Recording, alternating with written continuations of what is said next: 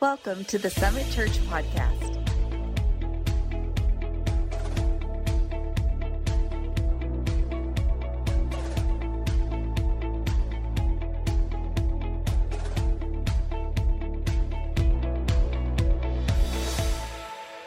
So today I want to talk to you about the attitude of faith. I'm reading to you from First Corinthians chapter nine. So if you have your Bible, turn there. And it's always good to have your Bible. Turn to your neighbor and say, it's good to have your Bible. First Corinthians nine, twenty-four through twenty-seven, and read it along with me as you see it on the screen. Do you not know that in a race, all the runners run, but only one gets the prize? Everyone who competes in the games goes into strict training. They do it to get a crown that will not last, but we do it to get a crown that will last forever. Therefore, I do not run like someone running aimlessly. I do not fight like a boxer beating the air. No, I strike a blow to my body and make it slave, so that after I have preached to others, I myself will not be disqualified for the prize. Father, we thank you for your word today. Lord, literally, I ask you to take this word and establish it in our hearts. God, help us, Heavenly Father, to grow today. We didn't just come to church to hang out. We didn't come to church just to fellowship, even though that's a great part of it. We came here today because we want to encounter you. We came here today because we want to give you the worship that's due to you. We, we came here today because we want to lift up your name and exalt you and declare that you are the only one true God. But Heavenly Father, we also want to encounter your presence. We want to encounter your spirit. We want you to touch us in a significant way. We want you to take your word and move in our lives, God. We need you. If we ever needed you, we need you right now. In Jesus' name we pray. Amen. Amen. Come on. Let's give God a hand clap of praise, and then you can be seated.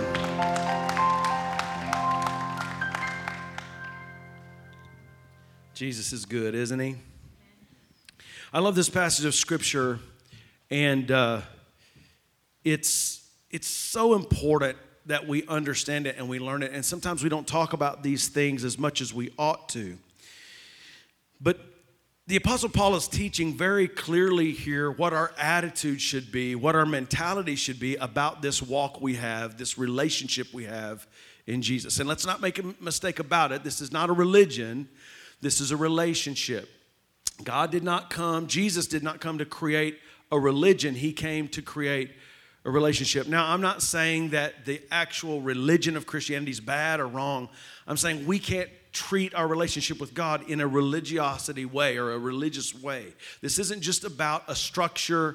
This isn't just about a system. This is about a personal relationship with Jesus Christ, who is the Son of the living God. Amen. And he, his Spirit has been sent to us to guide us and to teach us. And so today, I want to just take this passage of Scripture and help you understand what it is Paul is trying to tell us. And he says in the Scripture, do you not know that in a race, all the runners run, but only one gets the prize? So he's giving us the imagery here, which Paul did a lot, of athletics. He's saying everybody runs in a race. Everybody's running to win, but only, only one gets to win.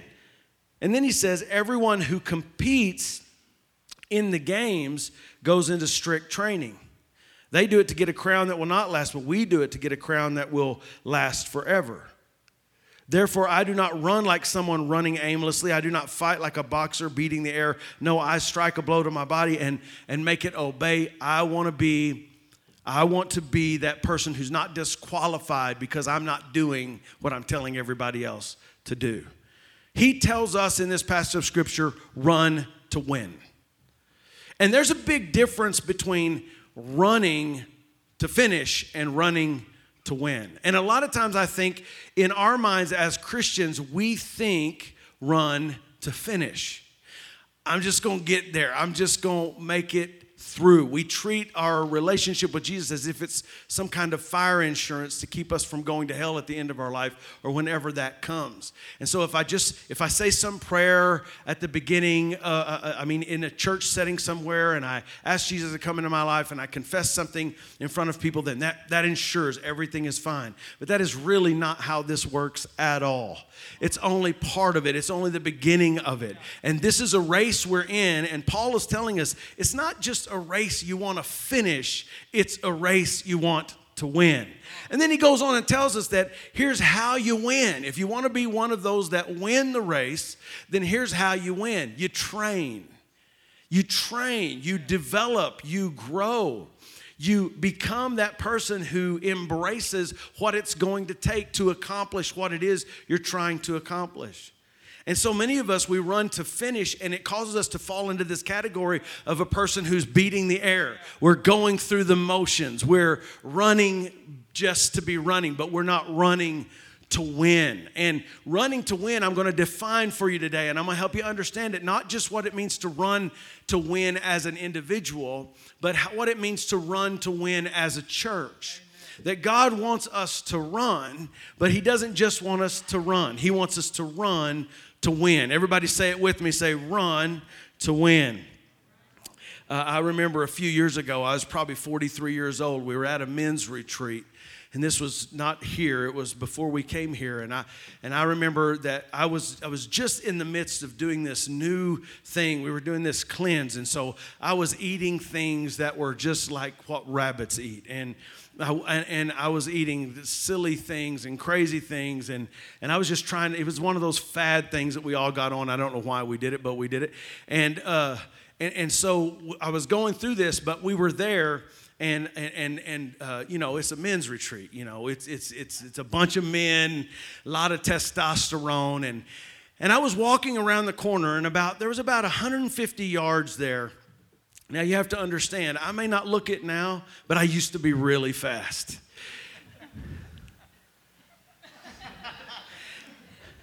I used to really could run. I would try it now, but, you know, I, I run regularly. I run long distances, but I, I'm telling you, I, I, right now, if I were to try to just sprint off of here, there we would just, I would just, it would be a hamstring pull, or it would be some kind of, it just, it's just not. I, I, I'm going to have to train myself back into running fast. But th- I was only forty-three. That was ten years ago. Well, I bet I bet I was thirty-eight, really, because because it was several years before we came here. So, see, years get away from you. So I literally, these guys, we came around the corner, and there was these two teenagers. And and and, and I came around this corner, and there was the, the the like cafeteria was at the end of this street, and there were it was like in an old western town, so there were houses and west you know it was just so man I felt like a, it was like a gunfight, and so I walked around the corner, and then these two teen- teenagers walked around the same time I did, and they looked at me, and I looked at them. We're doing this, you know, at each other. I don't know what this means, but we do it a lot. I was like, hey. And one, the one teenager said, you you want to race? Now, let me just tell you, I'm competitive. And even today, if a teenager came up to me and said, do you want to race? I would race. I would do it. I would hurt myself severely, but I would do it, because I can't stand the thought of being beat in a race. So, so we turned that corner, and I said, well, of course I want to race. And they said, let's go. Let's do it. And I said, all right. So when who's going to say start? I mean, I'm ready. And they say, go. And I'm telling you, I took off like, y'all, it was like, I took off like, y'all, it was like lightning. If you've ever seen The Flash, I was flying. I mean, my leg, it was the best run I'd ever had in my life. It was just one of those, I will, I am purposed to show these young whippersnappers that they cannot beat me. I still got it. I still got it. So I ran, and I I mean, I flew. And I, I beat, to this day, this is not a joke, I'll get a text every once in a while from one of those guys, and he'll say, you remember that time you beat us running at the, th-? Yeah, I remember, I remember, boy. You know what they didn't see, though? Do you know what they didn't see? Is they went on in the cafeteria. My, my room was right to the left. And as soon as they walked into the cafeteria, my face, all the blood just went out. I could feel how ashen I was. It was so bad.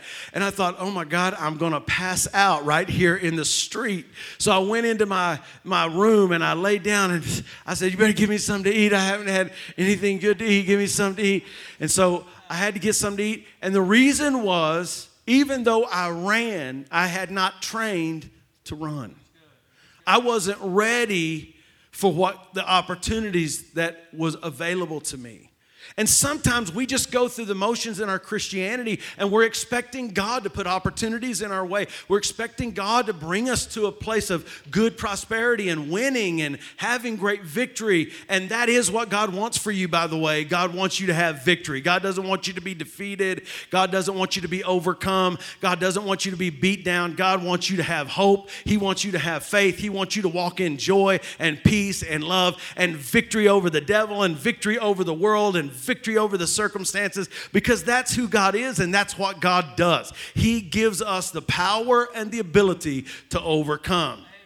The Bible says, "Be a, understand this, you're living in a sinful, fallen world and you're going to receive tribulation," John tells us in eighteen thirty-three of John. He says, you're going to have tribulation, but be of good cheer because I have overcome the world. There's a thought I want you to remember. I heard someone say this the other day, and unfortunately, I can't remember who it was, so I can't I can't give them uh, credit for this. But I'll, I'll just say that uh, I'll just say that someone else said it. And next time I say it, I'll just say that I said it. And so, uh, but it, it really spoke to me. Casual Christianity creates Christian casualties. You know, we're living in a time where, I'm going to be honest, that Christians, we've we've kind of become lax some some ways spiritually. We, we've kind of, you know, we, we've kind of, we'll pray when we get to it. Uh, we'll study when we get to it. We'll, we'll go to church when we can get to it. We'll we'll give when we can get to it. We'll serve when we can get to it. And it's like we've taken on this casual way of serving God. You know, it's like, I, I want to serve God. I want to, I love God. And I want to do what God wants us to do, but yeah, you know, it's whatever, whatever. And the truth is, that is not how this works. That is not how God calls us to be as Christians. He calls us to be dedicated and committed. You remember when Jesus was calling the disciples, didn't he even say, uh, if, if you want to follow me, deny yourself, take up your cross, and follow me. Didn't he even go as far to say, if you put your hand to the plow to follow me and you look back, you're not worthy of the kingdom? It, it, we forget sometimes how of an, a, a dedicated and committed thing this is, following Jesus with our whole heart. I think sometimes we need to have a regular, that's, I want to tell you, one of the reasons we do uh, communion every week is to remember what Jesus did for us. Because it's good for us as believers to put our lives juxtaposed to what Jesus did. In other words, let drop the background of the price that Jesus paid for our salvation up against our casual Christianity, and cause us to go, if he can give his life for me, I can live my life for him. It just really just means God's first. It just really means God is central. God is most important. Well, I don't, you know, is it really, does this really help me? Is this really important? Is this really, how come it's always just about what helps you? Amen. Now, it's funny how parents will look at me when they've said that to their kids this week, but they'll look at me funny when I say it to them. Amen, y'all. Sometimes we, We we see it in other people, but sometimes isn't that how we approach God? We kind of approach God in, it's not about God, I trust God for my everyday life. Sometimes it's when I really have something bad that I don't think I can handle, then I'll trust God, or then I'll go to God and ask him to help. But God's saying, like, I'm your father.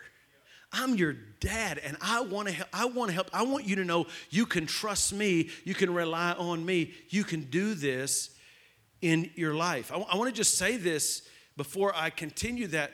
That's why we're given the Sabbath. That's why we're given the Sabbat, the time to stop. You know, a lot of times we look, J- Jesus said he gave that commandment because, or, or Father, Father God said he gave that commandment because uh, on the seventh day he rested. But if you look at the word rested, it's not just about rest. God doesn't need physical rest. I think we're all aware of that. It, it's, it, it, the word rested really just means stop. He stopped creating. He stopped working. And he was doing it to model for us that we need to stop at times. And so in our lives, we get so busy and so distracted that we need to stop. I'll, I'll tell you that, you know, it's really something we need to do every once in a while, but truthfully, God wants us to do it every week. And you say, well, you know, our world is different than it was back then. Yeah, it's way busier. And technology, wasn't technology supposed to make that less and not more? Yeah. But it made it more instead of less. Come on, somebody. Yeah. How many of you ever just feel tired? And we think it's only, it, it, listen, can I just tell you, it's not just about managing your time. God is not trying to just teach you how to manage your time. God's trying to teach you how to trust him. Amen. Come on. Because what he was saying to the children of Israel way back in the day when he would say, every week I want you to stop and no work. And then he would say, every seventh year, I want you to let the land rest, no work. And then every fiftieth year, it's debt freedom, and everybody goes back to reset, and it's stop, everybody stop. And why? Why?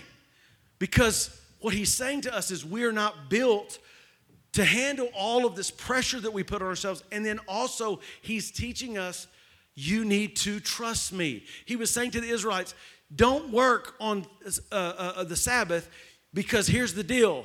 You need to just trust that I'm going to take care. If you'll give me that one day, I'll take care of the other six days. You don't have to worry. You don't have to fret. You're not going to lose something. You know, one of the greatest examples of this in our culture right now, you know what it is? Chick-fil-A. Everybody say Chick-fil-A. Chick-fil-A. Closed on Sunday. You're my Chick-fil-A. Chick-fil-A.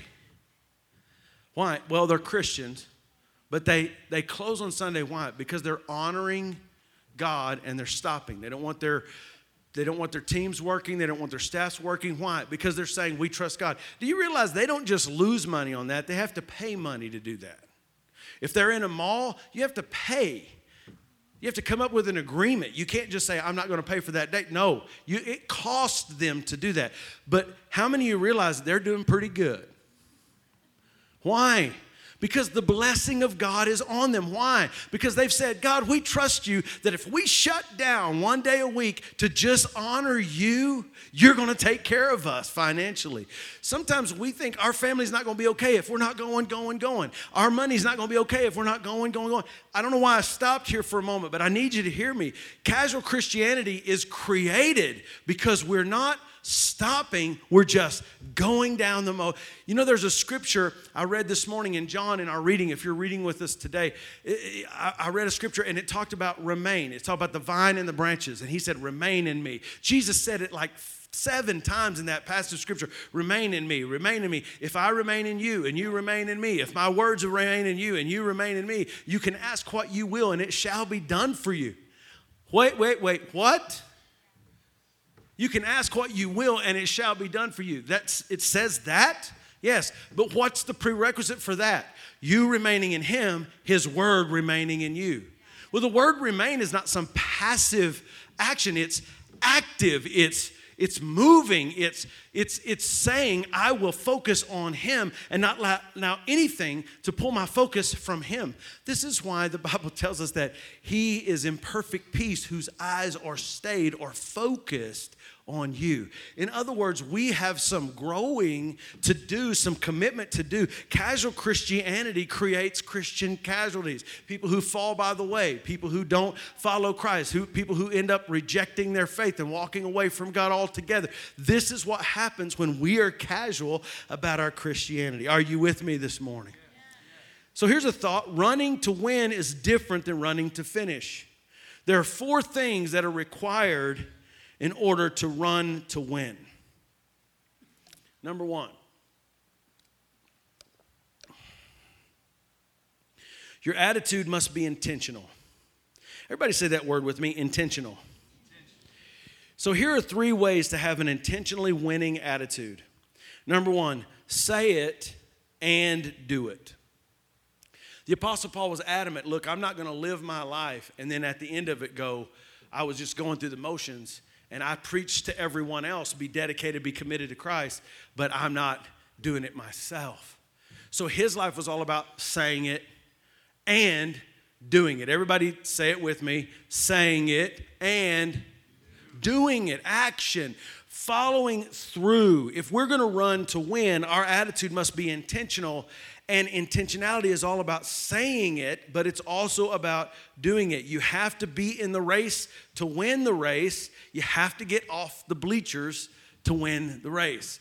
You can't even run in the race if you're not in the race. And you definitely can't win the race if you're not in the race. And too many of us as Christians are sitting on the bleachers going, woo, woo, go, go, go.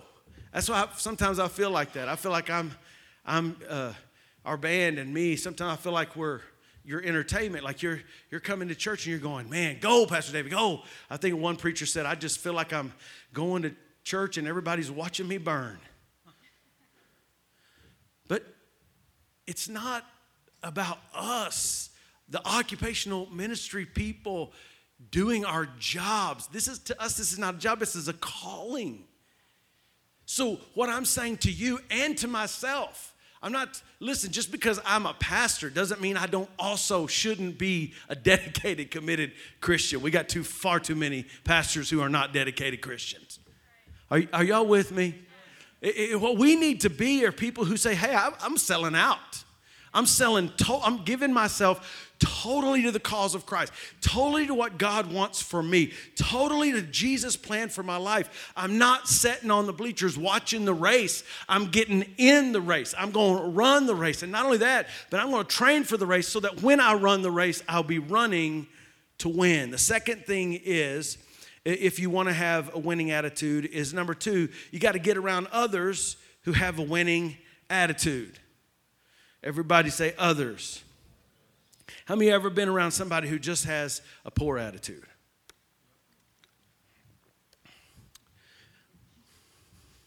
Is anybody in here? How many of y'all have been around somebody with a poor attitude? All right, good. It's okay to talk back to me. This is a talk back church. We, you don't have to be silent. We're not in a library. Bad attitude, is it just gets on you. How many of you, I remember when I would get around certain kids and I'd come home, my dad said, boy, I can tell who you've been around. How many of you ever said that to your kids? Because you get around certain people and it just drags you down. Listen, this is why the church is so important. You know the you know the best thing, we, we do outreach all the time, literally. Summit Church, is, that's what we're known for in this community. We do outreach all the time. We're always reaching out. But do you know the best thing we could give this community is what's happening right now? The gathering of the believers, praying together, encouraging one another, lifting up our worship, our hands, because we need to be getting around that winning attitude. We need to be getting around that faith-filled attitude. I need to come up and get prayer from some people who are going to believe God will do what his word says to do. You can't be around that ugliness, that negativity, that constant defeated mentality. I know so many Christians that they have allowed their theology and or the lack of good theology to cause them to be defeatist. They almost act as if God doesn't want to do good things for his people or doesn't want to do miracles. The question you have to ask yourself is, you're going to run to win, is who's on your team?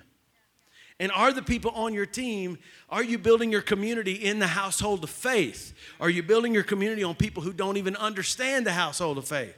Doesn't mean that we don't reach for people who don't know Jesus. Doesn't mean that we don't evangelize the people who don't know Jesus. But our close team has to be those people who are trying to run this race to win as well. Number three, you have to confront your own personal bad defeatist attitude. That sounded horrible. But what we have to do is change our perspective and start seeing with a God perspective instead of a human perspective.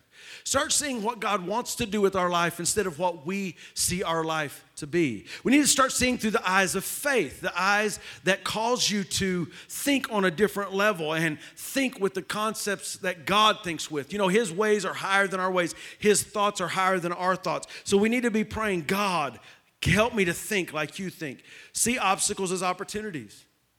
In other words, when you have an obstacle in your life, don't look at it as something that's standing in your way. Look at the opportunity that God's giving you in it. You have to have a mindset that says, I see problems as possibilities, so I'm facing a problem, so I'm facing an issue. My God is bigger, my God is greater, He will help me to overcome. We have to have that mindset that turn tests into testimonies. Uh, so many of the time we just look at the test and we go, oh, I don't want to go through this. I don't want to have to deal with this. Why am I having to go through it? Instead of saying, God, show me, give me the testimony. And when you come out on the other side of it after taking that test and you can say to everybody, God kept me, God helped me, God led me. Come on, somebody, are you with me? David and Goliath is a good example of this. I'm not going to go into the story. Most of you would probably know it. But David's perspective on Goliath wasn't like everybody else's perspective on Goliath. Everybody else's perspective on Goliath was he's too big, he's too awesome, he's too intimidating. We're going to go hide in our tents and let our knees knock together. The Bible literally says their knees knock together. You listen, when your knees are knocking together, you are scared, somebody. Have you ever been that scared where like you just wham? I mean, it, it, it is. That's scary. And that's how they viewed Goliath.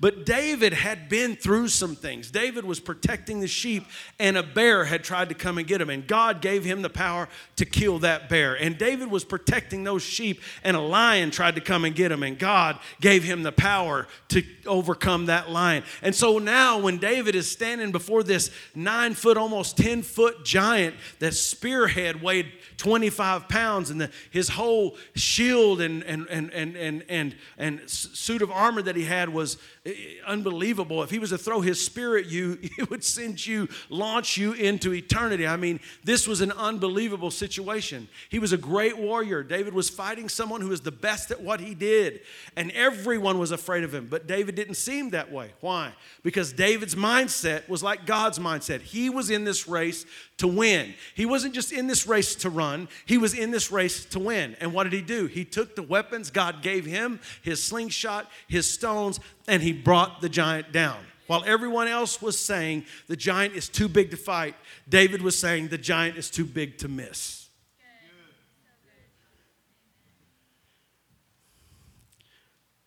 The second component to running the race to win is you have to know what race you're running. I remember when we were running this race, Gary and I were running the race at uh, um, out at Palo Duro Canyon, which he finished, by the way, and I almost finished. How many? How how, how long did you finish? fifteen, fifteen miles?